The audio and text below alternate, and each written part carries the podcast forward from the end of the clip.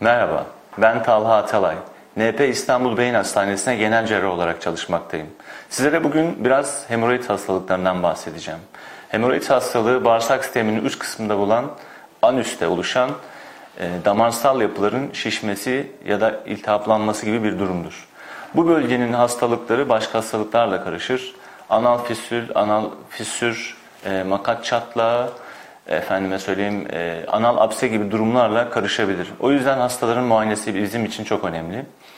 Bu bölgeyi muayene etmek, değerlendirmek genel cerrahi, gastroenterolog ya da dahiliyeci doktoru tarafından yapılacak bir işlemdir.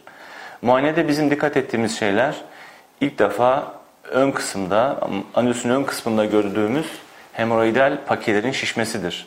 Bazen gözle görülmeyecek, iç kısımlarında da e, e, hastalarımızın hemoroid görülebilir. O yüzden biz bunları iç ve dış hemoroid olarak adlandırıyoruz. Her ikisinde tedavi modaliteleri farklılıklar gösterir. Kimi zaman hemoroid hastalıklarını biz derecelendiririz. Evre 1, 2, 3, 4 diye. Evre 1 hastalara genelde o bölgedeki damarsal yapıları büzüştürecek ve şişliğini azaltacak ilaçlar veririz ve oturma banyosu öneririz. Evre 2-3 hastalarda yani hemoroid dokusunun daha şiş olduğu, elle hissedilebilir olduğu durumlarda da bant uygulaması, e, skleroterapi, e, lazer uygulaması gibi bazı değişik yöntemler vardır. Ama evre 4 hastalarda çoğu zaman bu yöntemler işe yaramaz. Cerrahi gereksinim duyarız ve ameliyat ederiz. Hemoroid hastalıkları neden oluşur diye soracak olursanız ee, normalde genetik bir yatkınlık da söz konusudur. Ailede bireylerde varsa size de oluşabilir. Kabızlık, tuvalette uzun zaman geçirme, yediğimiz yiyeceklerde posadan yoksunsuzluk bizde e, e, bu tür hastalıkların oluşmasını arttırır. Hastalar genelde bize makat bölgesinde ağrı, kanama ya da o bölgenin hassasiyeti konusunda müracaat ederler. Muayenede çoğu zaman tanı koyulur. Çok e, işin içinden çıkamadığımız durumlarda da kolonoskopi, anoskopi ya da rektoskopi gibi bağırsağın belli bir kısmını ışıklı bir aletle değerlendirme işlemleri yapıyoruz. Bu işlemden sonra hastalarımıza gerekli tedavi yöntemlerini, modalitelerini sunuyoruz ve iyi bir sağaltım, tedavi sağlanabilir bu hastalarda.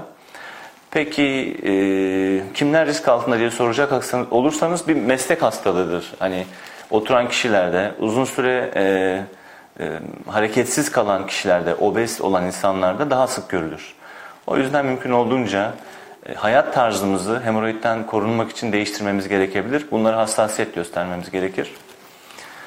E, kanama durumlarında da kesinlikle e, değerlendirme atlanmamalı. Her yaş grubunda hemoroid görülebilir. Çocuktan erişkine, yaşlıya kadar her grupta olabilir.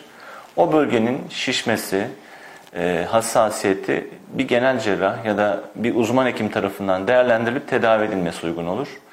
Bizim sizlere önerimiz o bölgedeki bir şikayet olduğu durumunda, şikayet olması durumunda durumu ötelememeniz, bir doktora muayene olmanız, hatta basit bir tedavi yöntemiyle de e, atıyorum oturma banyosu ya da böyle sürülebilecek kremlerle tedavisi mümkün bir hastalık olduğu için ihmal etmemeniz gerekir. Ee, olası bir rahatsızlık durumunda sizleri buraya bekleriz. Benim hemoroidal hastalıklar hakkında size söyleyeceklerim bu kadar. Herkese sağlık ve iyi bir gün diliyorum.